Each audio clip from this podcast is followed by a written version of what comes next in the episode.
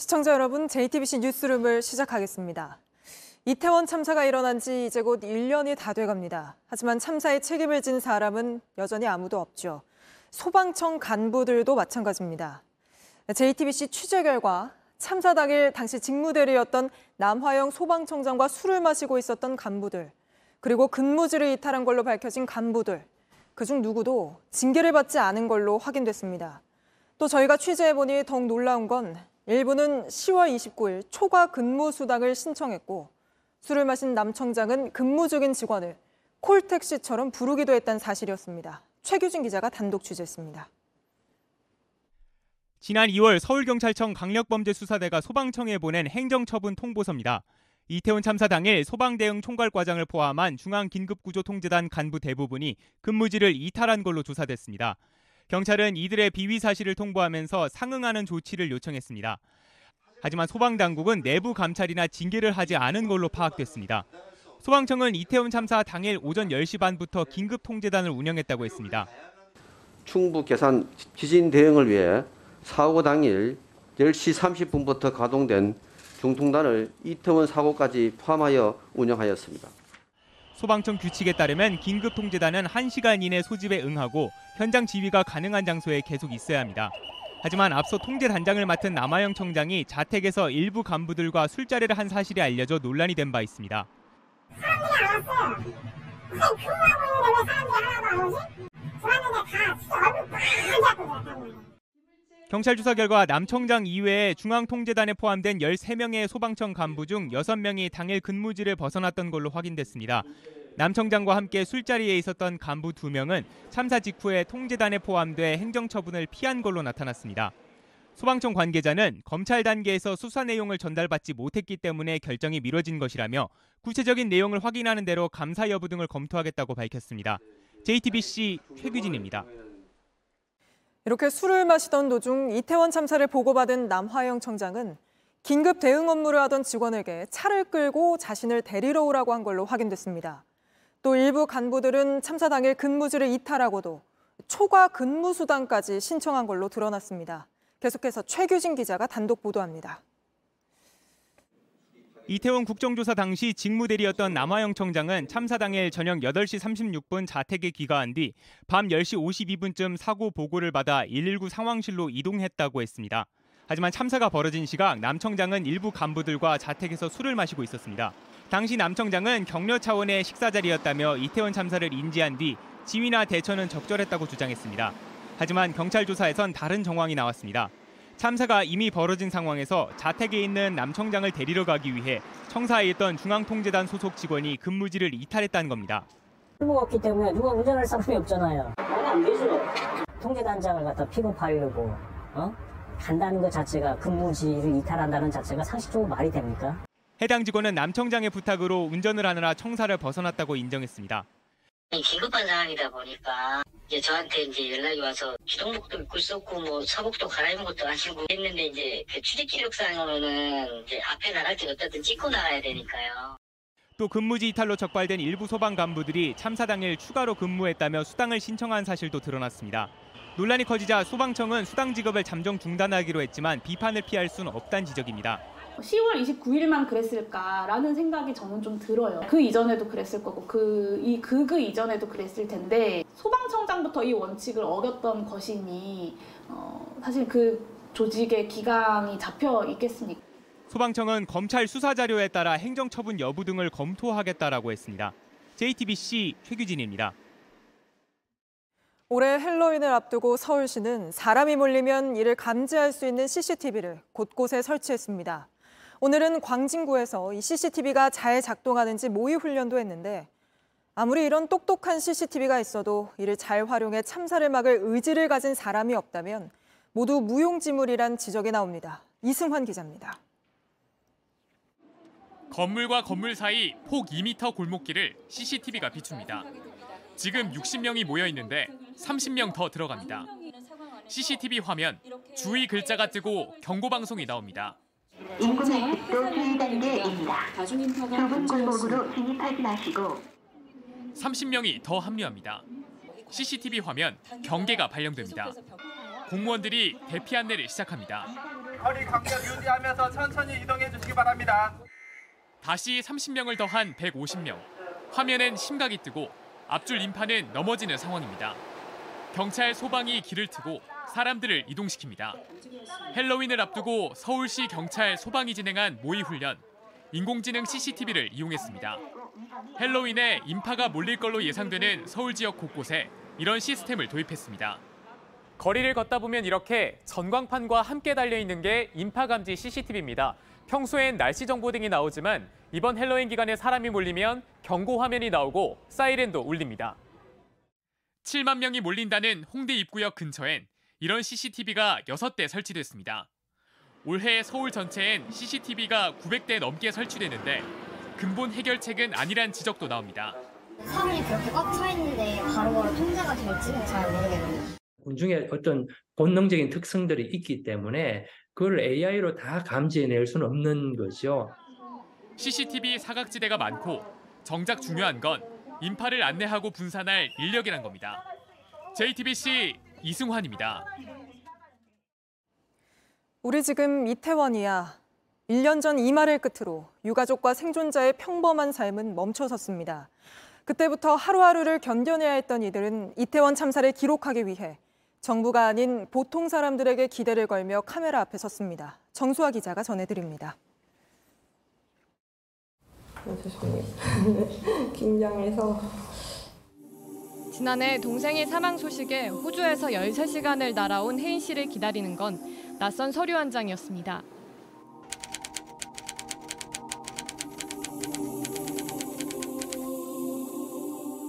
멈춰버린 시간. 하루하루를 견뎌내고 머뭇거리다가도 입을 뗀 이유.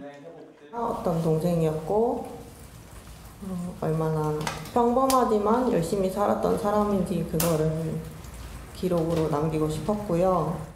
참사가 일어났던 밤 지나가는 말로 슬쩍 프로포즈를 건넸던 남자친구의 빈자리를 메운 건 분향소에서 만난 또 다른 생존자들 그리고 희생자의 형제, 자매, 친구들이었습니다. 그렇게 서로를 의지하며 버틴 희생자 14명의 가족, 친구들이 그날 이후의 삶을 책으로 묶었습니다. 그저 보통의 삶을 살고 싶다는 바람을 또래들의 손으로 한자 한자 눌러 담았습니다. 제가 20살 때 세월호 참사를 만나고 28살 때 이태원 참사를 만났는데 왜 이러한 참사가 반복되는 거지? 반성도 처벌도 없이 지나간 1년. 참사의 원인을 파고든 다큐멘터리는 해외에서 먼저 나왔습니다. I start hearing alarm bells go off in my head of this isn't safe anymore. 막을 수 없는 사고였다는 책임자들의 주장에 다큐 속 생존자는 이렇게 묻습니다. Some people still call it an accident. It is not an accident. An accident is something that you couldn't have, you know, prevented. JTBC 정수아입니다. 오늘 서울 여의도 한복판에서 갑자기 땅이 무너져 내렸습니다. 사람들이 많이 걸어 다니는 곳에서 무려 4m나 꺼졌는데 바로 현장 가보겠습니다. 자, 송승환 기자, 아, 지금은 어떤 상태입니까? 네, 제 뒤로 보이는 가림막 안쪽이 땅이 무너진 곳입니다. 가까이 가서 한번 보시겠습니다. 어, 횡단보도 사이, 그 횡단보도 사이에 교통섬 일부가 꺼진 겁니다. 지금은 일, 어, 일단 흙으로 이렇게 메워놓은 상태인데 가림막으로 여기 가까이 갈 수 없게 이렇게 막아뒀습니다. 아, 이곳은 지금 저녁 8시인데도 어, 퇴근하는 시민들이 굉장히 많이 다니는 통행량이 평소에 많은 곳입니다. 어, 사고는 점심시간 직전인 오전 11시에 발생을 했습니다. 처음에는 보도블럭 3개 정도 그러니까 지름이 약 50cm 정도 되는 작은 구멍이 발생을 했습니다.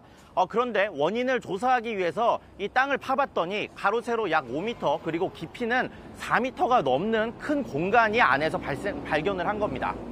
네, 근데 그 정도면 이제까지 있었던 싱크홀 중 거의 가장 큰 수준 아닌가요? 네, 맞습니다. 과거 2000, 2014년도에 그 송파구 석촌호수 주변에서 잇따라 그 싱크홀이 발생을 했었죠. 그때 발생했던 것 중에서 제일 컸던 것과 지금 발견된 공간이 규모가 비슷합니다. 어, 이게 지금 작은 공간에서 저, 우리가 발견을 했기 때문에 다행이지만 한 번에 무너졌다면 굉장히 위험할 수도 있었, 있었던 상황입니다. 네, 정말 사람들이 많이 걸어 다니는 곳인데 다친 사람은 없었습니까? 네, 이곳을 지나던 30대 남성 한 명이 아, 그 작은 구멍에 다리가 한쪽이 빠졌었습니다. 어, 그래서 그 손바닥이나 손등 그리고 허벅지 이런 곳들이 좀 쓸렸지만은 다행히 소방대원이 일찍 와서 구조를 했고 어, 더 큰 부상으로 이어지지는 않은 상황입니다. 네, 송승환 기자가 보여준 거 보니까 흙으로 메운 공간이 꽤 넓던데요. 이유는 밝혀졌습니까? 네, 아직 그 구청에서 원인을 조사하고 있지만 명확한 원인이 나오지는 않았습니다. 이 도로 아래에는 상하수도관이 지나고 있고 도시가스 시설도 있고요. 그리고 지금 뒤에 보이는 신호등이나 이런 가로, 가로등, 이런 전기 장치들을 통제하는 시설도 있습니다. 그래서 이런 장치들이 어, 문제가 없는지 하나씩 살펴보고 있는 단계라서 구청에서는 내일 오전이 돼서야 그 원인이 나올 것이라고 얘기를 하고 있습니다. 네, 알겠습니다. 여기까지 듣겠습니다. 송승환 기자였습니다. 네, 다음 소식입니다. 오늘 열린 홍범도 장군의 80주기 추모식에 이례적으로 박민식 보훈부 장관이 참석했습니다. 그동안 정부 여당이 홍 장군의 공산주의 이력을 문제 삼아 왔던 것과 달리 오늘 박 장관은 홍 장군에 대해 예우를 다하겠다고 밝혔습니다. 강서구청장 선거 패배 원인으로 이념 논란이 꼽힌 것과 무관치 않다는 관측입니다. 김재현 기자입니다. 박민식 보훈부 장관이 홍범도 장군 묘역에 헌화를 합니다. 당초 홍범도 장군 순국 80주기 행사엔 보훈부 차관이 참석할 계획이었지만 박 장관이 이례적으로 직접 참석했습니다. 박 장관은 추모사에서 홍범도 장군의 업적을 자세히 설명하고 예우에 앞장서겠다고 강조했습니다. 장군님이 걸어온 길이 수많은 애국 청년의 길이 되었습니다. 서운하고 예우함에 있어 최선을 다해 왔으며 앞으로 그 예우에는 티끌만큼의 소홀함도 없을 것입니다. 하지만 박 장관은 얼마 전까지만 해도 홍범도 장군 흉상 이전을 옹호했습니다. 안중근 의사 동상을 뭐 예를 들어서 일본 대사관 바로 앞에 또 설치를 하면은 그것이 맞는 것이냐. 그러니까 적재적소에 배치한다는 문제가 또 있기 때문에 홍 장군이 중복으로 훈장을 받았다며 서훈을 취소하겠다는 뜻을 밝히기도 했습니다. 정부 여당에선 형상이 군인들의 대적관에 부정적이라거나 그 대적관을 흐리게 만든 또 육사의 정체성을 흔드는 그러한 일들을 바로잡는 그런 일환이다. 홍범도는 빨갱이라는 피켓을 들고 나온 적도 있습니다. 이 때문에 최근 여론이 악화되자 뒤늦게 입장을 일부 선회한 것 아니냐는 비판이 나옵니다. 실제 국민의힘 안팎에선 서울 강서구청장 선거에서 참패한 이유 중 하나로 과도한 이념 논란을 꼽기도 했습니다. 이날 추모식에선 참석자들이 흉상 이전에 항의하는 과정에서 윤석열 대통령이 보낸 근조 화환을 뒤돌려 놓기도 했습니다. JTBC 김재현입니다. 가축 전염병인 럼피스킨 병이 계속 번지고 있습니다. 경기와 충남에 이어 이번엔 강원과 전북에서도 확인되며 확진 판정을 받은 농가가 엿새 만에 34곳으로 늘었습니다. 임예은 기자가 보도합니다. 강원도 춘천의 가축 경매 시장입니다. 소들이 있어야 하는데 텅 비어 있습니다. 이 지역 축산 농가들의 어제부터 이동 중지 명령이 내려졌기 때문입니다. 인근 한우 농장의 소가 럼피스킨병 확진 판정을 받은 탓입니다. 강원 지역에 나온 첫 사례입니다. 럼피스킨병은 지난 20일 충남 서산의 한우 농장에서 처음 발생했습니다. 대체로 서해안 지역을 중심으로 퍼졌는데 전북 부안과 내륙인 충북 음성, 멀리 떨어진 강원까지 파고들었습니다. 럼피 스킨병의 감염 경로는 아직 오리무중입니다. 해외에서 바이러스에 감염된 모기 등 흡혈곤충이 기류를 타고 넘어왔거나 코로나 이후 해외와의 교류가 증가하면서 선박 등 항만을 통해 국내로 넘어왔을 개연성. 정부는 급히 백신 접종에 나섰고 발병농장 인근 10km 내에 방역을 강화하고 있습니다. 하지만 전국적으로 확산될 가능성이 큽니다. 9월 중순에 들어온 걸로 추정되는 럼피스킨병의 잠복기는 최대 한 달이고 백신을 맞고 항체가 생기기까진 3주가량이 걸립니다. 최소 2주 전이나 더 몰리는 한 달 전에 감염됐던 케이스가 이제 나오는 거거든요. 그동안에는 백신을 했더라도 방어력을 갖지 못하기 때문에 여전히 증상이 나타날 수 있습니다. 다만 정부는 이 바이러스에 사람은 감염되지 않는다고 강조했습니다. JTBC 임예은입니다. 2018년 헌법재판소는 종교적 양심적 신념으로 병역을 거부하는 사람들을 위해 처벌 대신 대체 복무제를 만들어야 한다고 판단했습니다. 이에 따라 교도소에 갇히는 대신 교도소에서 대체 복무를 하도록 했는데 오늘 3년 만에 처음 60명이 복무를 마치고 사회로 복귀했습니다. 먼저 조혜연 기자입니다. 아침부터 가족들이 모였습니다. 잠시 뒤 대체 복무를 마친 사람들이 나옵니다. 2020년 10월 전국 14곳 교정시설에서 양심적 병역 거부로 대체 복무를 시작했던 일기 60명이 퇴소했습니다. 뭐 후련하네요. 가족들 다시 봐서도 너무 좋고. 3년간 교정시설에서 합숙하며 복무했습니다. 입대했어야 되는 날짜가 2003년 아마 11월 정도였을 거예요. 거의 딱 만 20년을 기다려서 국가와 이제 국민에게 봉사한 기필자가 된 것 같습니다. 오 씨는 종교적 신념 때문에 총을 잡을 수 없다며 병역을 피하다 재판에 넘겨졌습니다. 하지만 헌법재판소는 2018년 대체 복무를 허용하지 않는 건 헌법에 맞지 않는다고 결정했습니다. 같은 해 오 씨는 양심적 병역 거부자들 중 처음으로 대법원에서 무죄를 확정받았습니다. 이제 병역 기피로 오남용되지는 않을까 하는 국민들의 우려가 있다는 것 알고 있거든요. 현재는 1,173명이 교정시설에서 복무하고 있습니다. 대체 복무제가 생기기 전까지는 병역법 위반으로 2만여 명이 교도소에 수감됐었습니다. JTBC 조혜연입니다. 보신 것처럼 대체 복무 장소를 교도소 같은 교정 시설로만 한정한 탓에 대체 복무를 하고 싶어도 대기자가 많아서 1년 이상 기다리는 경우가 많다고 합니다. 또 수용자들이 스스로 할 수 있는 일을 대신 해주는 역할에 그쳐 보완책이 필요하다는 지적입니다. 이어서 여도현 기자입니다. 35살 장경진 씨는 한의사입니다. 의정부 교도소에서 대체 복무를 하기 전엔 7년 동안 환자를 돌봤습니다. 하지만 교도소에선 침 대신 옥괴매는 바늘을 들었습니다. 예, 매일 수십 벌에서 수백 벌씩 예, 세탁하고 수선하고 대소변을 그 모포나 옷에 다 지리시거든요. 그러니까 그런 옷들은 따로 손세탁을 해야 되니까 번역을 전공한 최희삭 씨는 수용자들의 쓰레기를 치웠습니다. 모두 수용자들이 스스로 하던 일입니다. 창문에서 지켜보면서 이제 좀 저희에게 좀 비난이 섞인 말들을 이렇게 하는 그런 수용자들도 있었고 전문성을 발휘할 기회를 주는 게 더 효과적이란 지적이 많습니다. 다양한 경력을 갖고 있는 친구들이 많거든요. 원래 수용자들이 할 수 있는 일들인데 하고 있다면 사실은 어, 의미 없는 일일 수 있잖아요. 특히 이런 대체 복무도 교정시설에서만 할 수 있습니다. 그러니 하고 싶어도 1년 넘게 기다려야 합니다. 그 사람들이 나오면은 한번 설문조사도 그러니까 해가지고요. 그- 선입관을 갖지 않고 정말 제로베이스 차원에서 한번 검토를 다시 해보겠습니다. 헌법재판소에는 대체 복무 방식과 기간을 두고 100건이 넘는 헌법 소원이 들어와 있습니다. JTBC 여도현입니다. 전쟁 소식 이어갑니다. 이스라엘의 폭격이 이어지면서 팔레스타인 가자 지구에선 하루 동안 700명 넘게 숨지며 전쟁 이후 가장 많은 사망자가 나왔습니다.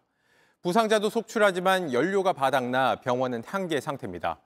이스라엘은 하마스가 가로챌 수 있다며 여전히 연료 반입을 막고 있습니다. 정종문 기자입니다. 앰뷸런스 문이 열리고 휴대전화 조명에 의지해 환자를 내립니다. 전기도 끊기고 기름도 떨어진 병원은 휴대전화 불빛이 전부입니다. 하루 2,000리터의 경유가 필요한 또 다른 병원도 비축된 연료가 바닥을 드러내자 전등과 모니터를 껐습니다. 의약품도 떨어져 가고 있습니다.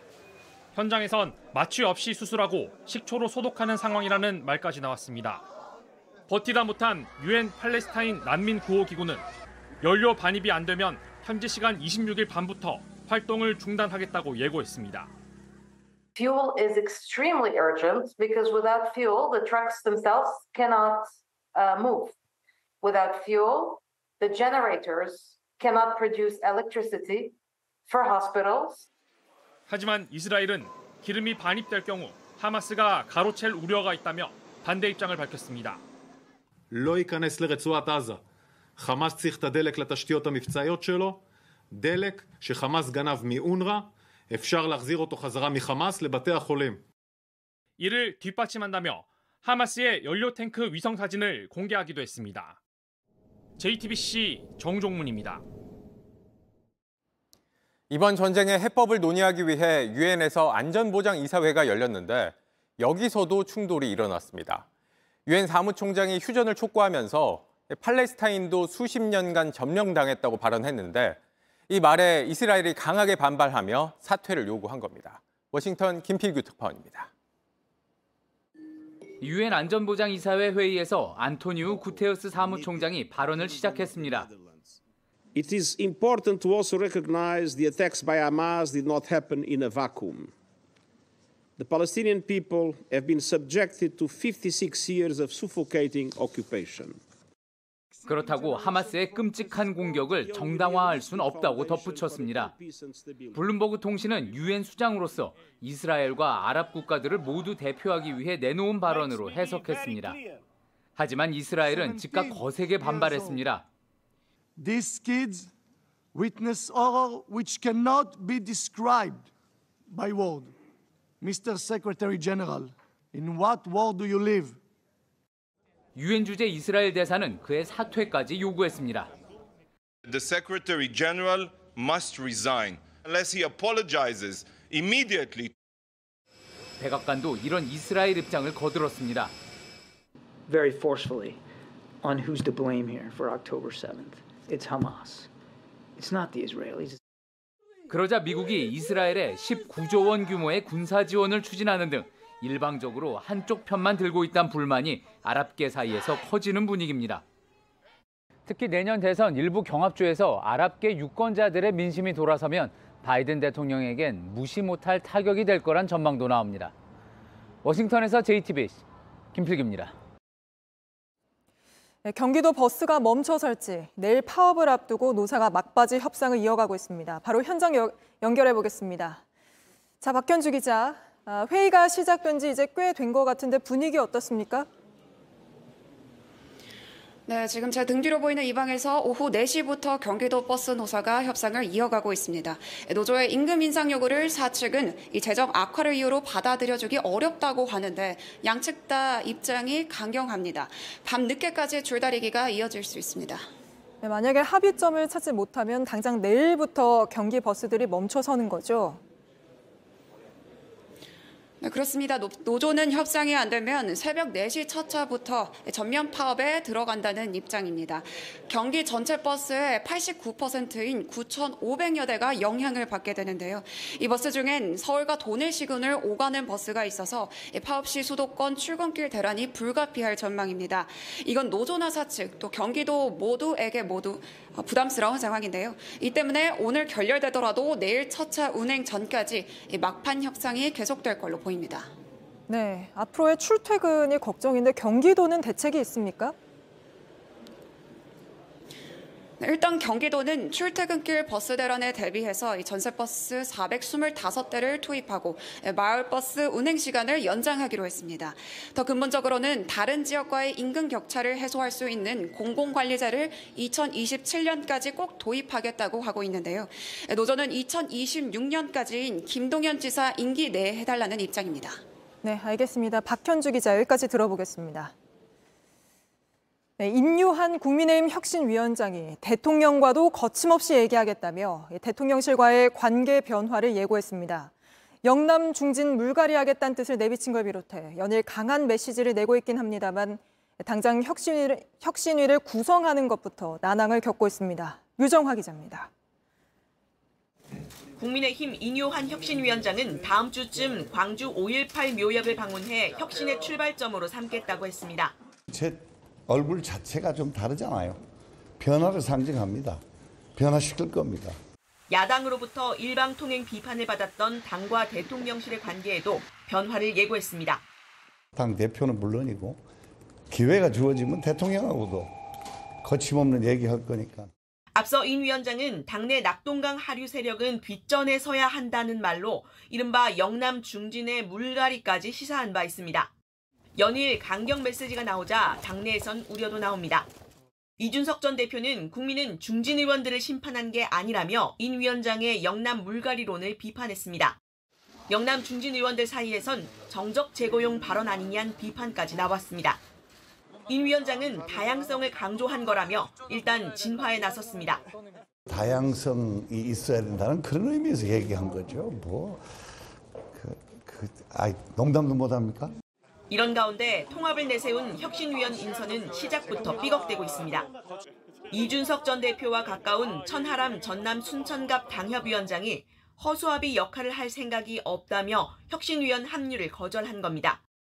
일부 인사들이 합류 거부 의사를 밝히면서 난항을 겪고 있지만 인 위원장은 내일 오후 혁신위원 명단을 확정하겠다고 했습니다.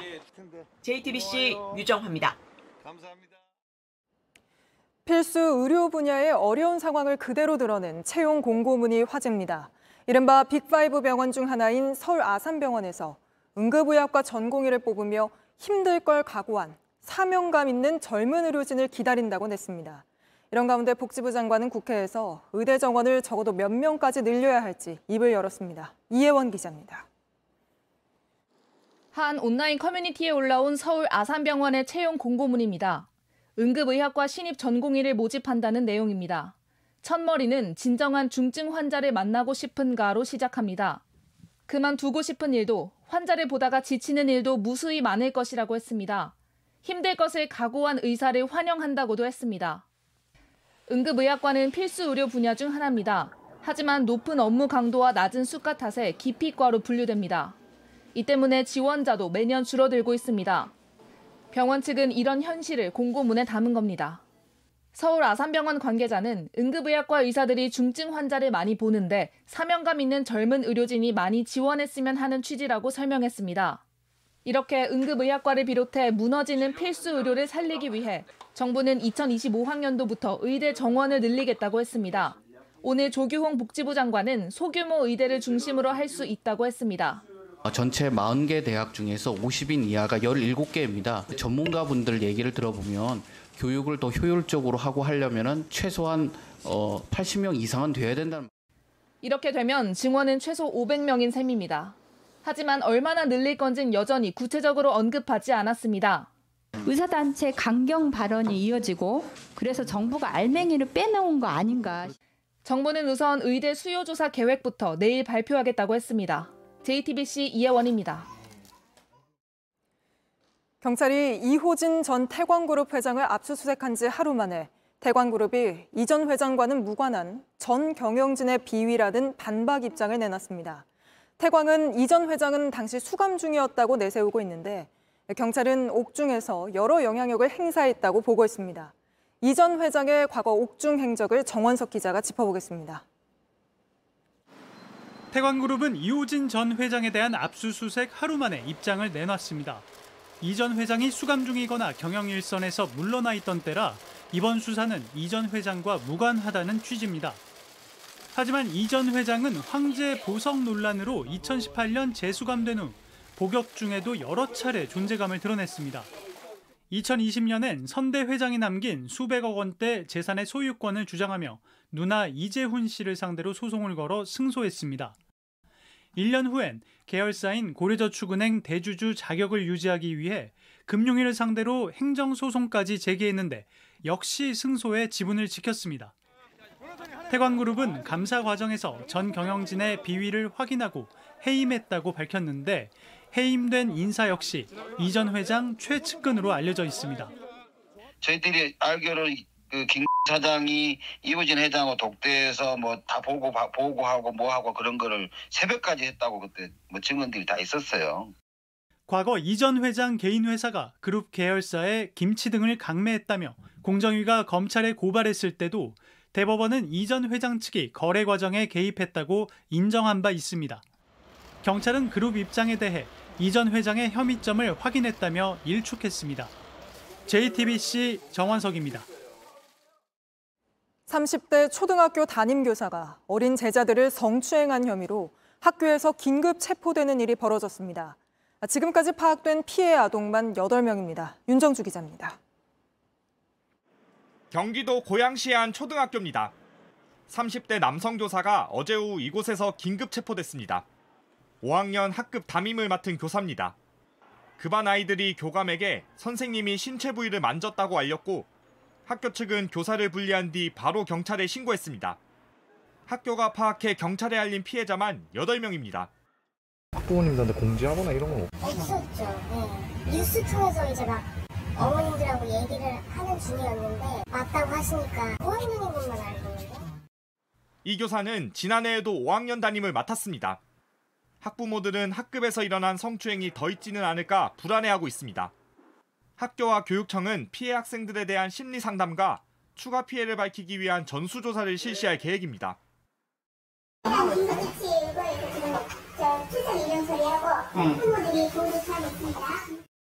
교사는 경찰 조사에서 범행을 인정한 걸로 전해졌습니다. 경찰은 조사를 마치는 대로 구속영장을 신청할 방침입니다. JTBC 윤정주입니다. 전직 펜싱 국가대표 남현희 씨의 예비 남편으로 알려진 전총조 씨와 관련한 논란이 커지고 있습니다.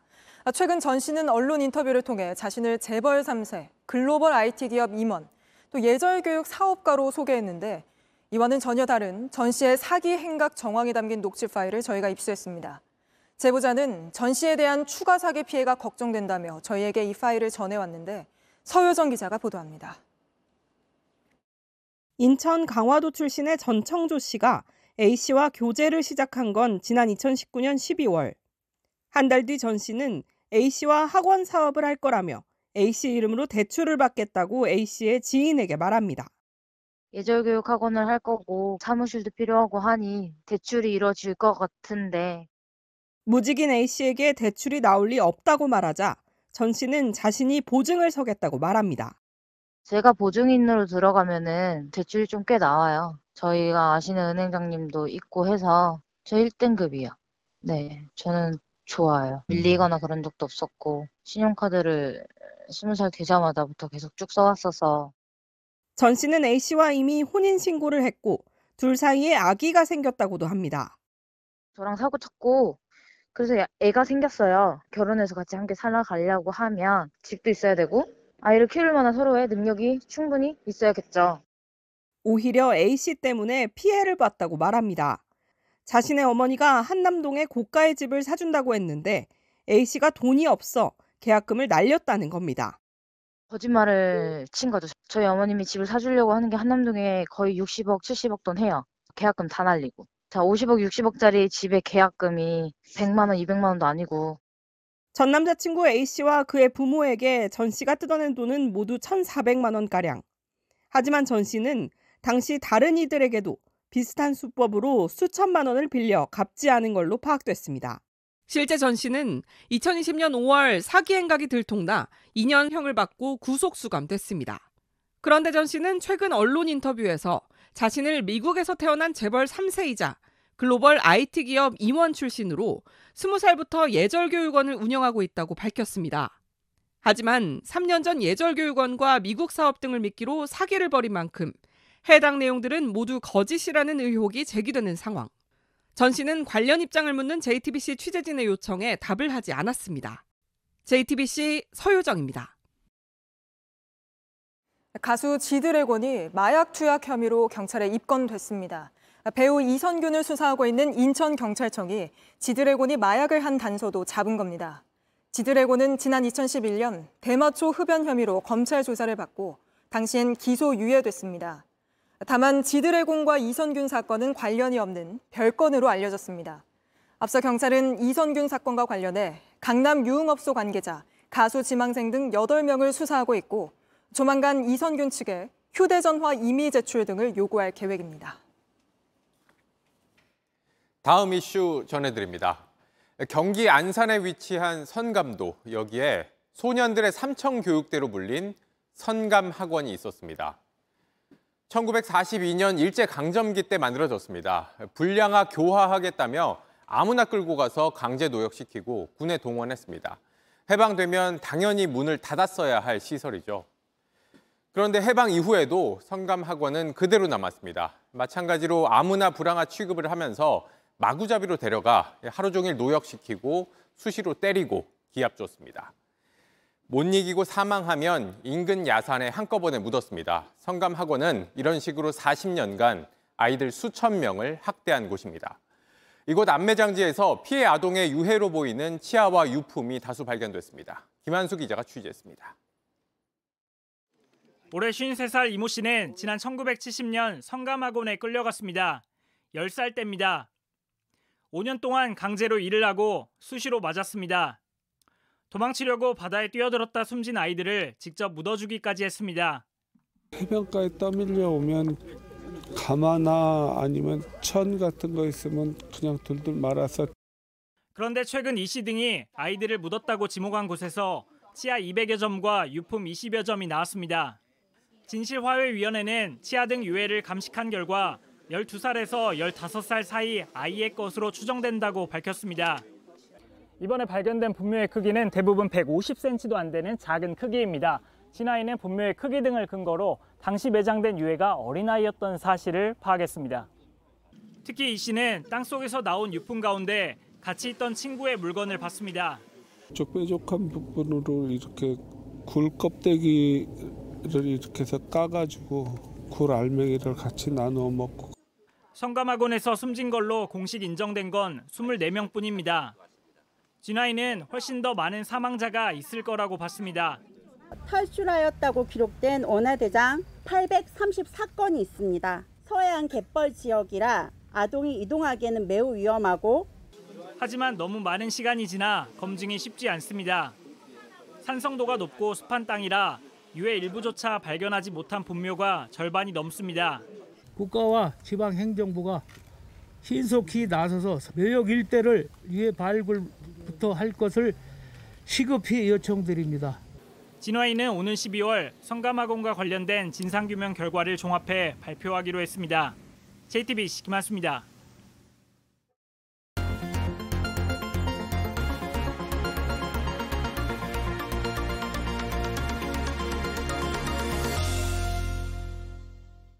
최근 전국에서 송충이를 닮은 벌레가 들끓고 있습니다.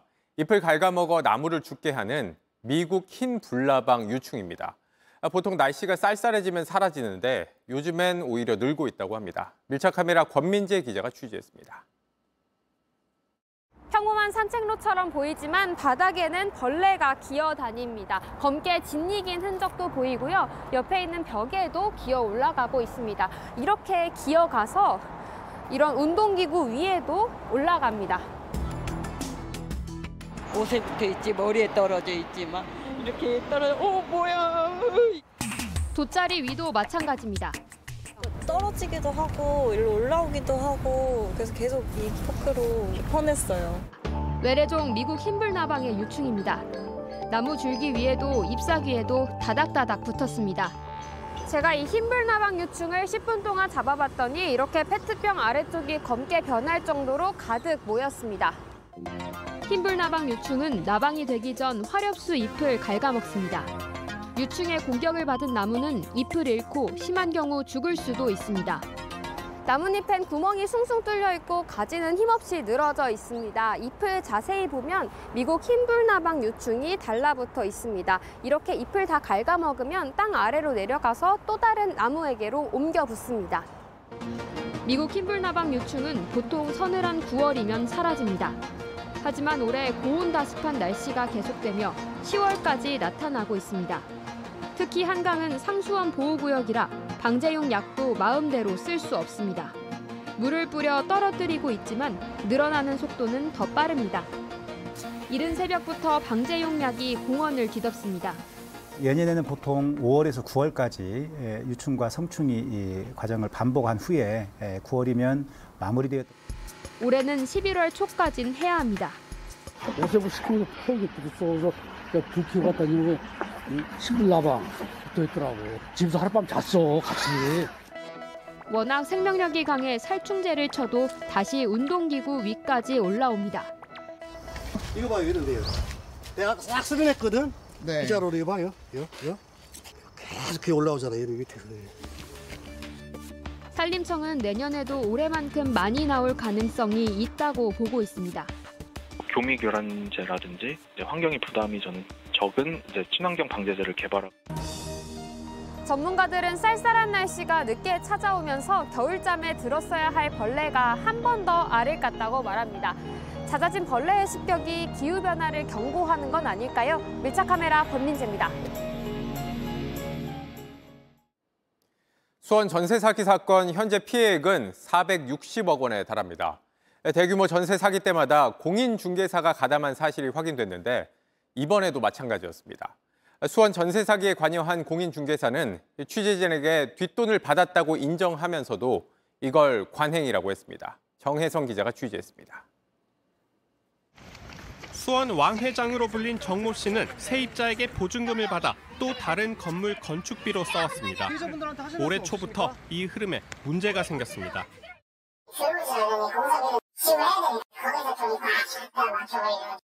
어떻게든 세입자를 받아야 했고 공인 중개사들을 끌어들였습니다. 법정 한도가 넘는 수수료를 줬습니다. 수시로 식사 대접을 했다는 증언도 나왔습니다.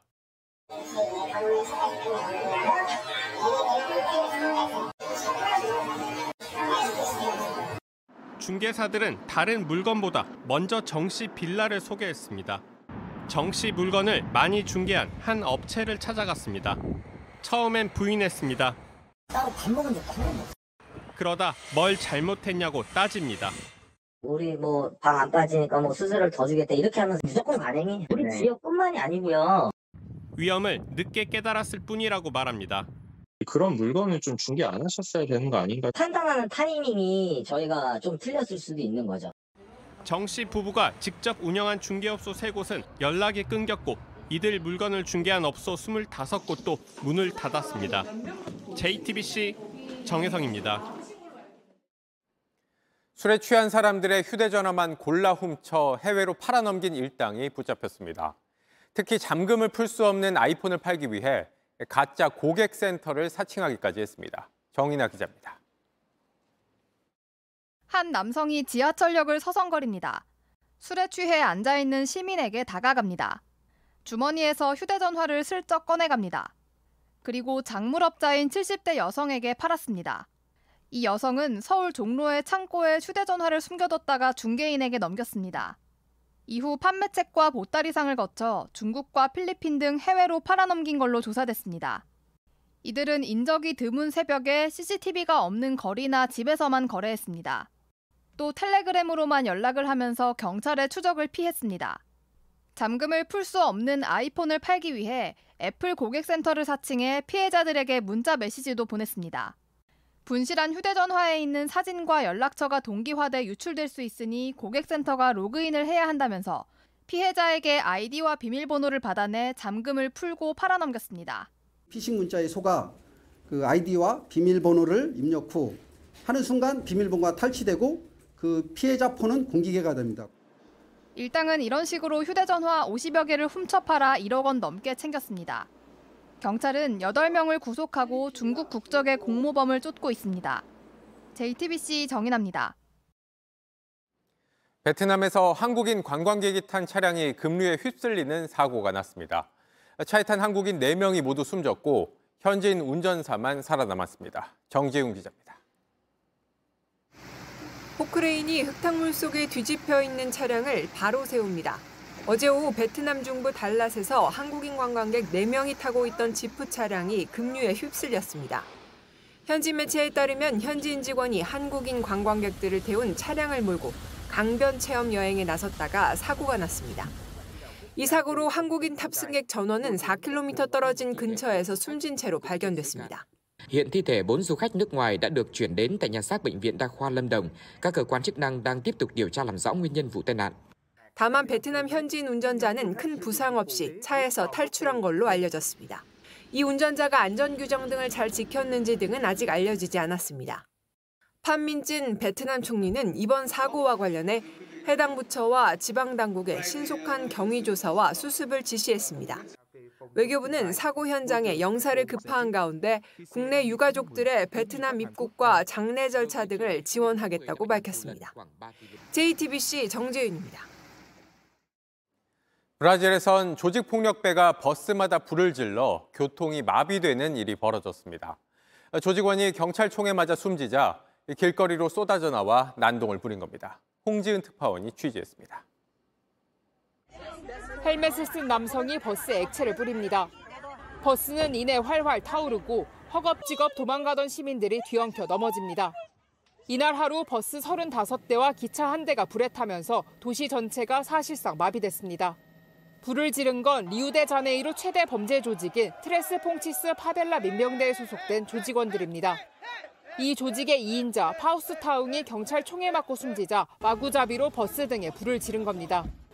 현지 경찰은 연쇄 방화를 테러라고 규정하고 강력히 대응하겠다고 밝혔습니다.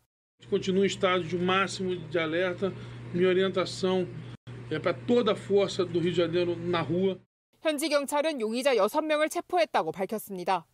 리우데자네이루에서도 이번 테러가 난 곳은 시 인구의 41%, 260만 명 넘게 살고 있는 밀집 지역입니다. 현지 매체에 따르면 주민의 70%가 버스를 이용하는 만큼 이번 사태로 많은 주민이 불편을 겪을 걸로 전망했습니다.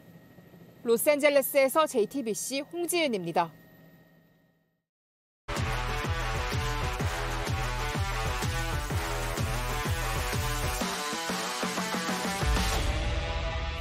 스포츠 뉴스입니다. 강행군 속에서도 끝내 팀의 승리를 지켜냈습니다. 9경기 연속 풀타임을 뛴 김민재가 페널티킥을 내주고도 안정적이란 평가를 받은 이유입니다. 오선민 기자입니다.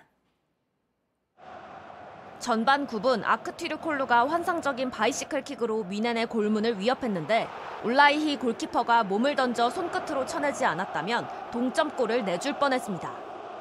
전반에만 미넨보다 13개 많은 16개의 슛을 쏟아낸 갈라타사라이를 상대로 9경기 연속 풀타임 출전한 김민재는 흔들리는 듯 했습니다. 평소답지 않은 헤더 실수로 유효슛을 허용하고 전반 28분엔 키미이와 함께 수비하다 내준 페널티킥이 동점골의 빌미가 됐습니다. 평소답지 않은 엉성한 경기력이란 날카로운 평가가 뒤따른 이유입니다. 볼경합 성공률이 50% 수준을 밑돌았지만 흔들리는 수비진 중 가장 안정적인 선수였다는 엇갈린 반응이 나온 건 이 장면들 때문입니다. 패스기를 먼저 읽어 공격을 끊어내고 상대에게 드리블 돌파를 한 번도 허용하지 않았습니다. 경기 후반 케인이 골 1개, 도움 1개를 기록하며 미넨이 3대1 승리를 거둘 수 있었던 것도 김민재가 버텼기 때문입니다. 미넨의 조별리그 3연승에 힘을 보탠 김민재는 경기가 끝나고 훈훈한 뒷이야기도 남겼습니다. 민재 씨, 저기가 보고 싶었어요. Do you want to say something Fenerbahce fans? Fans, I miss you always. 오랜만에 밟은 튀르키예 무대에서 2년 전 유럽 도전에 첫 발을 함께한 페네르바체의 팬들을 떠올렸습니다. JTBC 오선민입니다. 히잡을 쓰고 코트를 누빕니다. 독특한 모습만큼이나 스파이크 실력도 특별한데요. 요즘 배구 팬들의 이목을 사로잡고 있는 메가와티 선수를 홍지용 기자가 만났습니다. 수비진의 빈틈으로 매서운 스파이크를 꽂아 넣었습니다. 팀이 밀릴 때는 혼자 몰아쳐서 경기를 뒤집어 버립니다. 머리에 히잡을 팔과 다리에 토시를 감싼 이 선수는 인도네시아 국가대표 공격수 24살 메가와티입니다.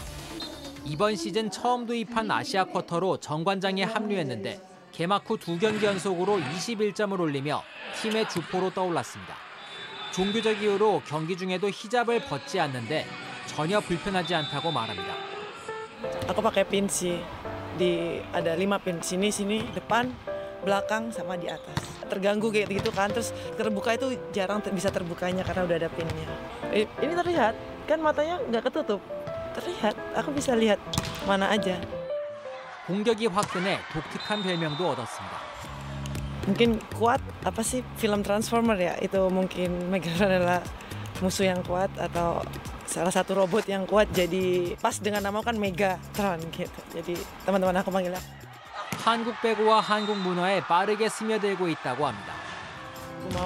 Biane, pali-pali, atau chunbi, atau subi, atau beef bulgogi, atau topoki, ayam goreng, kayaknya. Semua sih hotdog kayaknya. Karena aku suka makan jadi aku nggak bisa pilih salah satu. 내일 만나는 여자부 1위 김연경의 흥국생명을 상대로도 선전을 다짐했습니다. Bola itu bundar, nggak ada yang nggak mungkin. Kalau kita mau berusaha, bisa jadi kita menang. JTBC 홍지웅입니다. 호날두의 전성기는 이제 지났다고 하지만 이런 골을 보면 클래스는 영원한가 봅니다.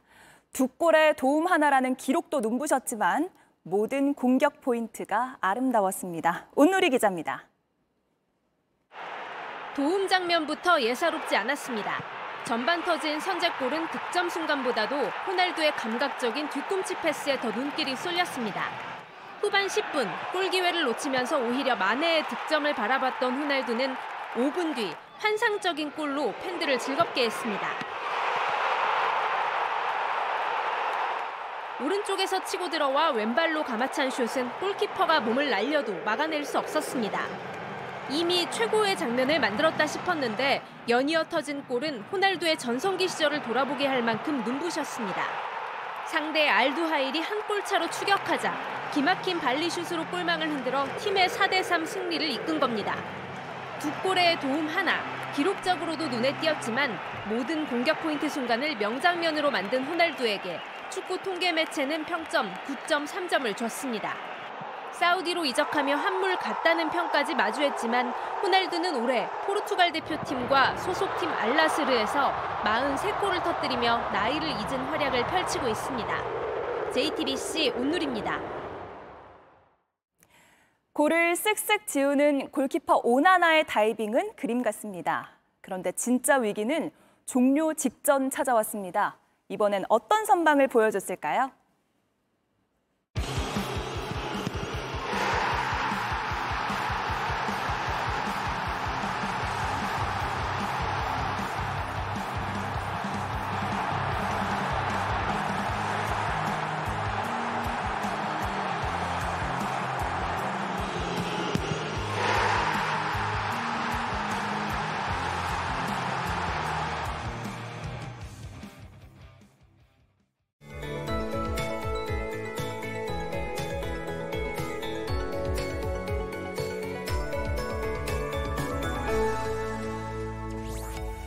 오늘도 서늘함 없이 맑고 온화했습니다. 오늘 아침과 낮 모두 평년 기온이 4도가량 웃돌았는데요. 내일 아침은 오늘보다 더 기온이 오르겠고요. 쌀쌀함도 덜하겠습니다. 다만 내일 서쪽 지역은 하늘빛이 흐려지면서 오후부터 비가 내리겠습니다. 대부분 지역에 5에서 최고 40mm가 예상되는 가운데 전남과 제주는 5mm 안팎의 비가 내리겠고요. 돌풍과 천둥, 번개까지 동반해서 아주 요란하게 내리겠습니다.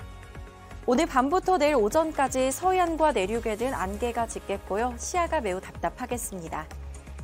내일 아침 기온 서울, 부산 15도, 청주, 광주 13도 예상되고요. 낮 기온은 서울 21도, 청주, 광주 23도, 대구, 창원 24도로 평년보다 1에서 5도가량 높겠습니다.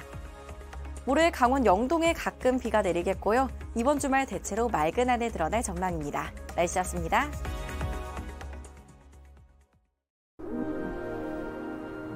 겨울이 하얀 건 새로운 날을 그려보라는 뜻일지도. 겨울에만 만날 수 있는 내가 있다. 네파 아르테. 귀뚜라미 보일러 잘 쓰고 계시죠? 가스비 걱정 없으니까.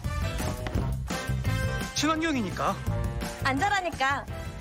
소비자가 직접 추천하니까 잘 쓰고 있습니다. 보일러는 역시 귀뚜라미. 뉴스룸 저희가 준비한 소식은 여기까지입니다. 시청해주신 여러분 고맙습니다.